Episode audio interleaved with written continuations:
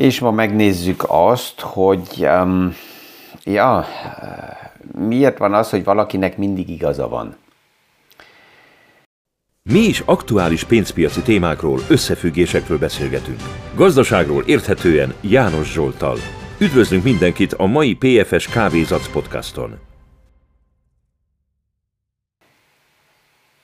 Az elmúlt napokban, a podcastokban többször beszélgettem arról, hogy így érdemes nyugodtan távolról nézni, hallgatni a, az eseményeket, a híreket, és mindezt nem azért, hogy gyorsan-gyorsan reagáljunk, hanem pont azért, hogy ne reagáljunk, ne kapkodjunk. A híreknek a, a, a minőségét is, ha hosszabb időre figyeljük, akkor jobban lehet kezelni, jobban értsük, hogy mi történik. Ez persze, hogy a hosszú távú, közép-hosszú távú portfólióknál érvényes, az, aki rövid időre spekulál, trédel, hát az, az A podcastjaimat nagy valószínűséggel nem hallgatja, és az persze, hogy neki más választás, mint gyorsan reagálni nem marad, de hát ő nem csak a hírek miatt reagál, hanem remélhetőleg megvan, ha már csinálja, akkor valamilyen stratégia, ami szerint spekulál. Rövid, rövid mozgások, ugye az érdekes az, hogy ezek, ezek a piacokban á, megtörténnek, de közép-hosszú távú portfóliókat nem ezzel lehet értékes és, stabilá tenni, hogy állandóan belenyúl valaki. És arra is érdemes figyelni, hogy ugye a magyarázatok mindig jönnek, és egyre több magyarázó van. Mikor visszamenőleg valami megtörtént, és ezt valaki elmagyarázza, akkor nagyon-nagyon sok embernek ez úgy tűnik, hogy aha, ez ennyire logikus, ezt lehetett látni, tehát akkor prognózisokat is lehet adni. És, és ez egy, németül azt mondjuk, hogy Trugschluss, ez, ez, ez egy, egy, egy tévhit, ez nem, nem működik, és ezt érdemes ugye mindig szem előtt tartani, hogyha az árfolyamok enyhén esnek, akkor jönnek a magyarázatok, de nettóban, ha megnézzük, az árfolyamok azért csökkennek, mert több az eladó, kevesebb a vevő. És ezért csökkennek árfolyamok, aztán jönnek persze a magyarázatok, hogy az infláció miatt, a kamatok miatt, az amerikai dollár, mert néha erős vagy gyenge, régebb az olajára volt a magyarázat, aztán Kína.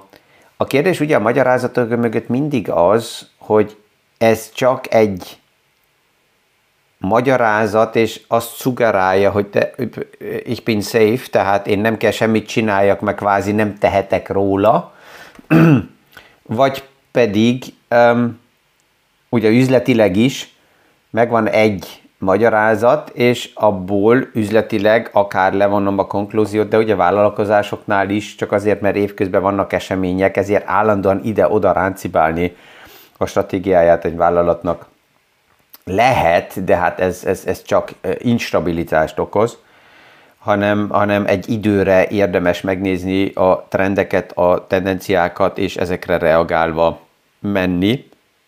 Aztán persze, hogy lehet korrigálni, de ez a rövid kapkodás, ez, ez fölösleges. Hogyha nagyon erősen esnek az árfolyamok, akkor persze megjelennek mindig az, azok a, az expertek, azok a specialisták, akik már mindig tudták hogy ez így lesz, és akkor jönnek a, a crash fantáziák, fordítva, hogyha az árfolyamok emelkednek, akkor um, jönnek a magyarázatok, hogy miért emelkednek, mert hát most a kamatemelési ciklusnak a végére értünk, és ez vagy az. De hát netóban, ha megnézzük, akkor ugyanúgy, ha az árfolyamok csökkennek, annak van egy netto magyarázata, és az árfolyamok emelkednek, annak is. Hát ha emelkednek, akkor több vevő van, és kevesebb eladó van és ezért emelkednek az árfolyamok. Kész. Sokszor ez a kérdés, János, hogy mi, mit szól, miért esnek az árfolyamok? Hát azért, mert esnek. Ja, mert, mert megvan ennek a matematikai háttere, hogy ez miért történt. Hogyha nagyon-nagyon emelkednek az árfolyamok, akkor jönnek ugye a fantáziák, a KI hype és egyéb hype, ami, ami állítólag a magyarázata annak, ha bár most már számok is megjelennek ugye az egész mesterséges intelligencia téma körül, hogy a nagy-nagy hype, a nagy-nagy számok lovaglása az sem megy míg a világ csak egy irányba felfele, mint a rakéta, és ott többször beszéltünk arról, hogy a mesterséges intelligencia témába is az a fő kérdés, hogy ez hogy tud be szivárogni az életünkbe úgy, hogy amikor használjuk az eszközöket, akkor ne gondolkozzunk, hogy ebből legyen, eh, tehát ne kelljen koncentrálni, hogy na, akkor ezt most használom, hanem be, beasszimilálódik eh, eh, az életünkbe, be, bekerül az üzleti modellekbe, valódi bizniszmodellek vannak mögöttük, akkor megmarad, mint létjogosultság, de amíg ez nem sikerül, addig, addig ez megmarad esetleg egy hype, aztán jön a következő uh, malac, amelyiket uh, végighajtanak a falun. Um, tehát ezért érdemes ezt így, így kívülről figyelni. Egy kedves ügyfél, akivel már, már hosszabb ideje is beszélgetünk, ő, ő így, így amikor elkezdtünk kommunikálni, kvázi úgy lekezelt normálisan, mint hogy ezt sokan csinálják, mint a klasszikus értékesítőt, hogy amikor beszélgettünk, akkor mindig az volt az érzés, hogy na most valamit el akarok neki adni, és mondta, hogy na még, még, még nem, még nem, még várunk, aztán majd, majd felszabadítom a pénzt, és akkor fogom.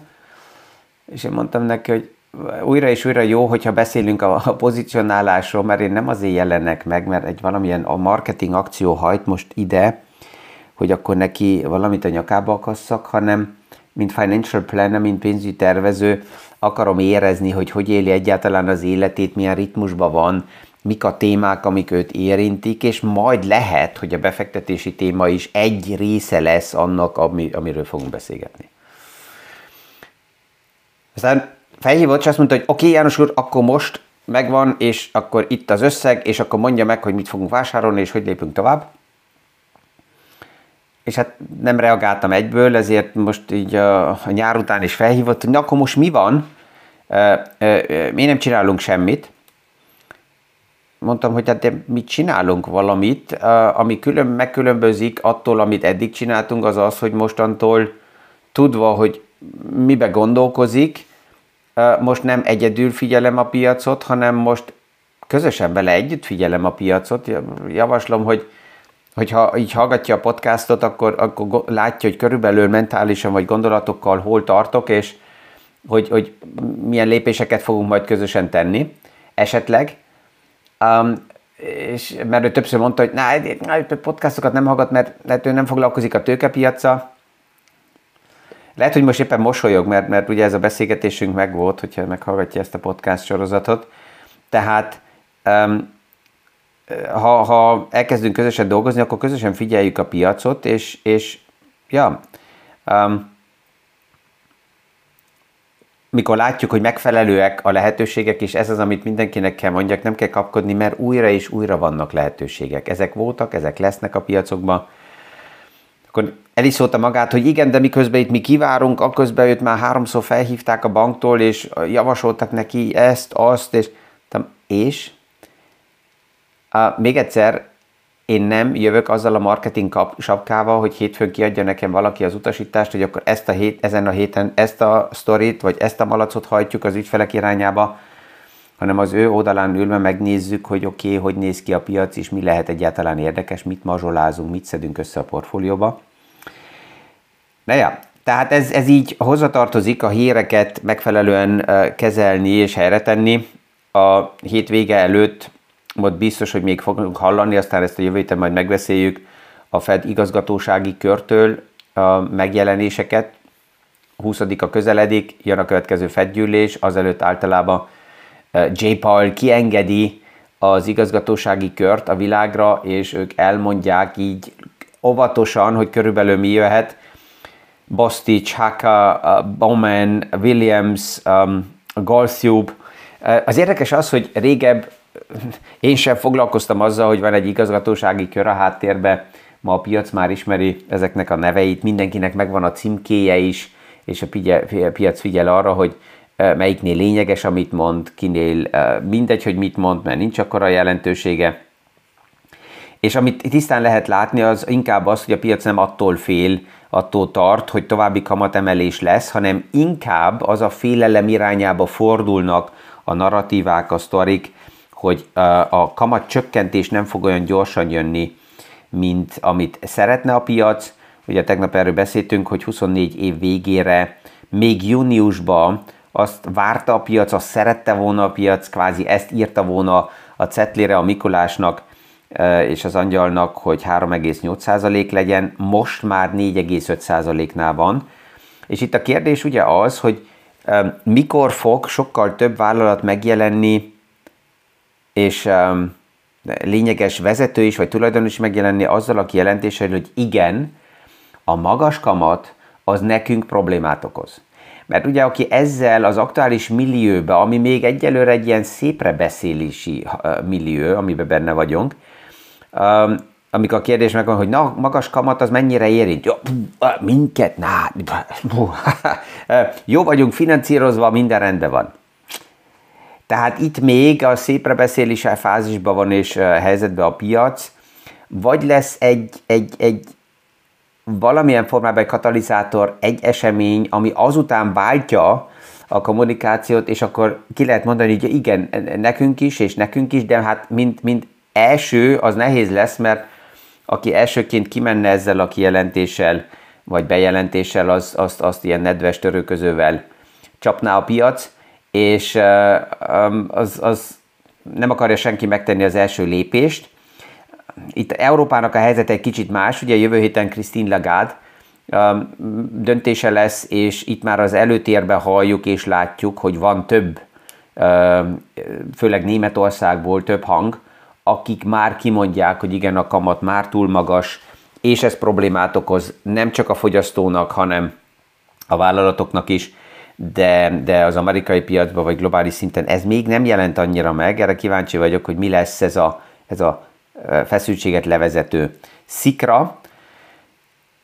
Ebből került pillanatnyilag olyan szinte, hogy ilyen játéklabda szerepet játszik az amerikai és kínai feszültségek között, és az érdekes az, hogy csak egy, csak egy spekuláció indított el, meg mert ez hivatalosan nincsen kimondva, Bloomberg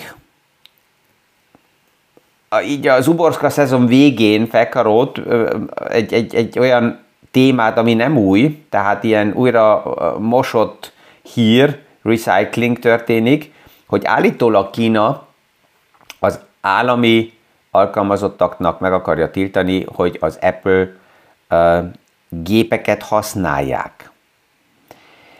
És, és ez, ez, ez generálódott tovább, hogy nem csak az állami alkalmazottak, hanem azoknál a vállalatoknál is, amelyekbe a kínai államnak résztulajdona van, ami persze, hogy egy sokkal nagyobb piacot érintene, ami aztán tovább megy, hogy Kína esetleg megtiltaná minden külföldi smartphone-nak a használását, és ebből a spekulációból így, így, így nagyobb és nagyobb felhő jött ki, aztán jönnek az elemzők, és az sáv az gigantikus, hogy mekkora, tehát így a sötétbe tapogatózás. Van olyan elemző, aki azt mondja, hogy oké, okay, hogyha az állami alkalmazottak nem használhatnak iPhone-t, akkor ez körülbelül olyan 500 ezer gépet, készüléket érint évente. Ehhez képest iPhone vagy a Apple Kínába körülbelül 45-50 millió gépet ad el szerkezetet évente, és a, a timing az érdekes, mert pont 13-án jön ki Apple a következő uh, uh, iPhone-nal, normális esetben az iPhone prezentáció előtt felépül egy hype, ebbe most egy kicsit így belebombázott valaki a híreken keresztül. Aztán van egy másik elemzés, Bank of America, azt hiszem, kiszámolta, hogyha valójában a teljes kínai állam által valamilyen formában irányított vállalatok érintettek, akkor nem 500 ezer gépről lenne szó, vagy szerkezetről, hanem eszközről, hanem körülbelül 5 millióról, ami nagyságrendileg elég lényeges már, ugye, az nem csak 1 százaléka a forgalomnak, hanem felvegy 10 százalék szintre. Pff, ezt még meglátjuk, és az egész még csak spekuláció. Tények oldalán ezt nem látjuk. Um, tegnap a kínai telefonszolgáltató is megjelent, hogy ne, ne, ne, ne, ne nem is gondolnak arra, hogy az iPhone-t kivegyék a, a, a, a palettából, hanem normálisan tovább léteznek az iPhone-ok. Tehát ezért itt is jó kívülről látni a híreket, hogy ez mit is jelent. Huawei-nál is megvan a nagy vita, hogy hogy sikerülhetett Huawei-nak állítólag egy teljesen új csippet kifejleszteni, amelyik független más létező csippektől. Itt elindultak a kivizsgálások technikai oldalról is meg van nézve. A technológia oldal azt mondja, hogy ez lehetetlen pillanatnyilag amerikai technológia és know-how nélkül nem sikerülhet ez, tehát azok, akik insiderek az egész chip produkcióban ezt jobban értik. Most van találkozás, találkozás arra is, hogy, hogy esetleg a szankciók előtt Huawei felvásárolt olyan csippeket, amit azután beépítettek és továbbfejlesztettek. Ugye 2019 óta Huawei fekete listán van, és szankció van, amerikai vállalatok nem szállíthatnak be Huawei-nak, és ezt, ezt nézik meg, hogy esetleg a szankciókat kikerülte ki, ki lesz a hibás, de még, még egyszer lehet az is, hogy csak a raktárkészletet használja fel Huawei, és, és ez nem újdonság, ugye az Nvidia chipeknél is ezt láttuk az elmúlt hónapokban, hogy a számok nagyon erősen felpörögtek párhuzamosan ahhoz, hogy Amerika kijelentette, hogy szankcionálni fogja az amerikai technológia beszállítását Kínának, tehát hogy ezt meg fogja tiltani, és hogy esetleg a kínai vállalatok most előre hoznak olyan megrendeléseket, amit esetleg 24-25-be terveztek volna, hogy raktárja vegyék a csippeket, amit majd azután fel tudnak használni. Majd meglátjuk. És a következő hét abból a szempontból tényleg érdekes lesz, ezt, ezt is már említettem, hogy egy ilyen IPO hullám jön, tőzsdére meneteli hullám, és a tőzsdére meneter az ugye abból a szempontból érdekes, főleg, hogyha több vállalat jön ki, pont ebbe a millióbe, ebbe a hangulatba, amiben benne vagyunk, emelkedő kamatok, lehűlő gazdasági számok, likviditást von ki a piacból, a központi bank, bizonytalanságok Kína és amerikai szankciók miatt, és ebbe a millióbe megjelenik több tőzsdére menetel, ami azt jelenti, hogy ezeknek a tőzsdére meneteleknek likviditásra van szükségük. Az azt jelenti, hogy, hogy valahonnan kell jöjjön likviditás. Ezt az ETF-ek, a befektetési alapok, a vagyonkezelők, ezt valahonnan elő kell szedjék. Egy része mehet esetleg a cash kvótából, és ugye erről többször beszéltünk, hogy a cash kvótája a nagy intézményi befektetőknek még mindig nagy, de a másik oldalról ugyanabban a szektorba létező vállalatokat akár eladnak. Egy Nvidia az, az, az a konkurent, konkurent tehát a, az amerikai válasza ARM-nak, és a jövő héten ARM lesz a legnagyobb tőzsdére menetel, ahol, ahol, ja, ahol, amihez kell a likviditás, és ezért csökkennek a többiek akár. Már a mostani csökkenések erre visszavezethetőek több szektorba, mert ugye likviditást kell valahonnan előteremteni.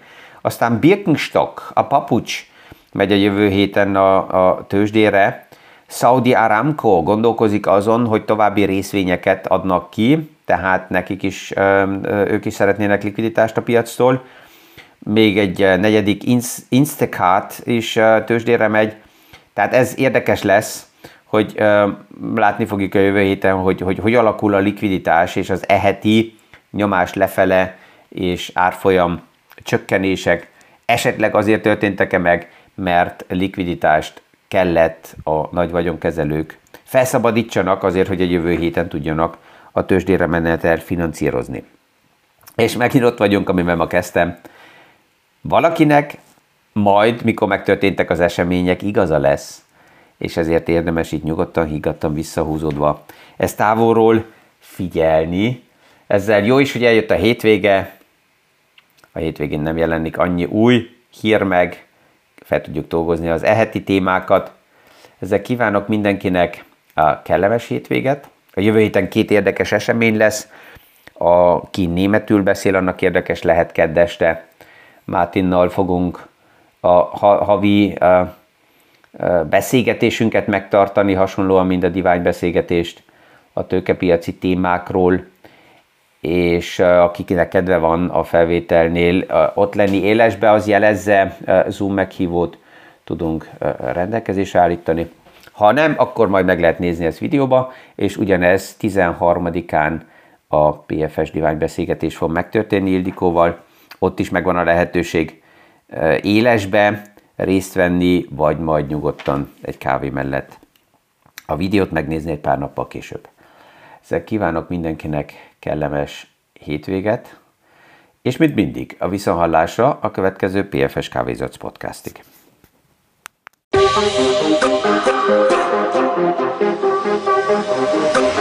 Thank.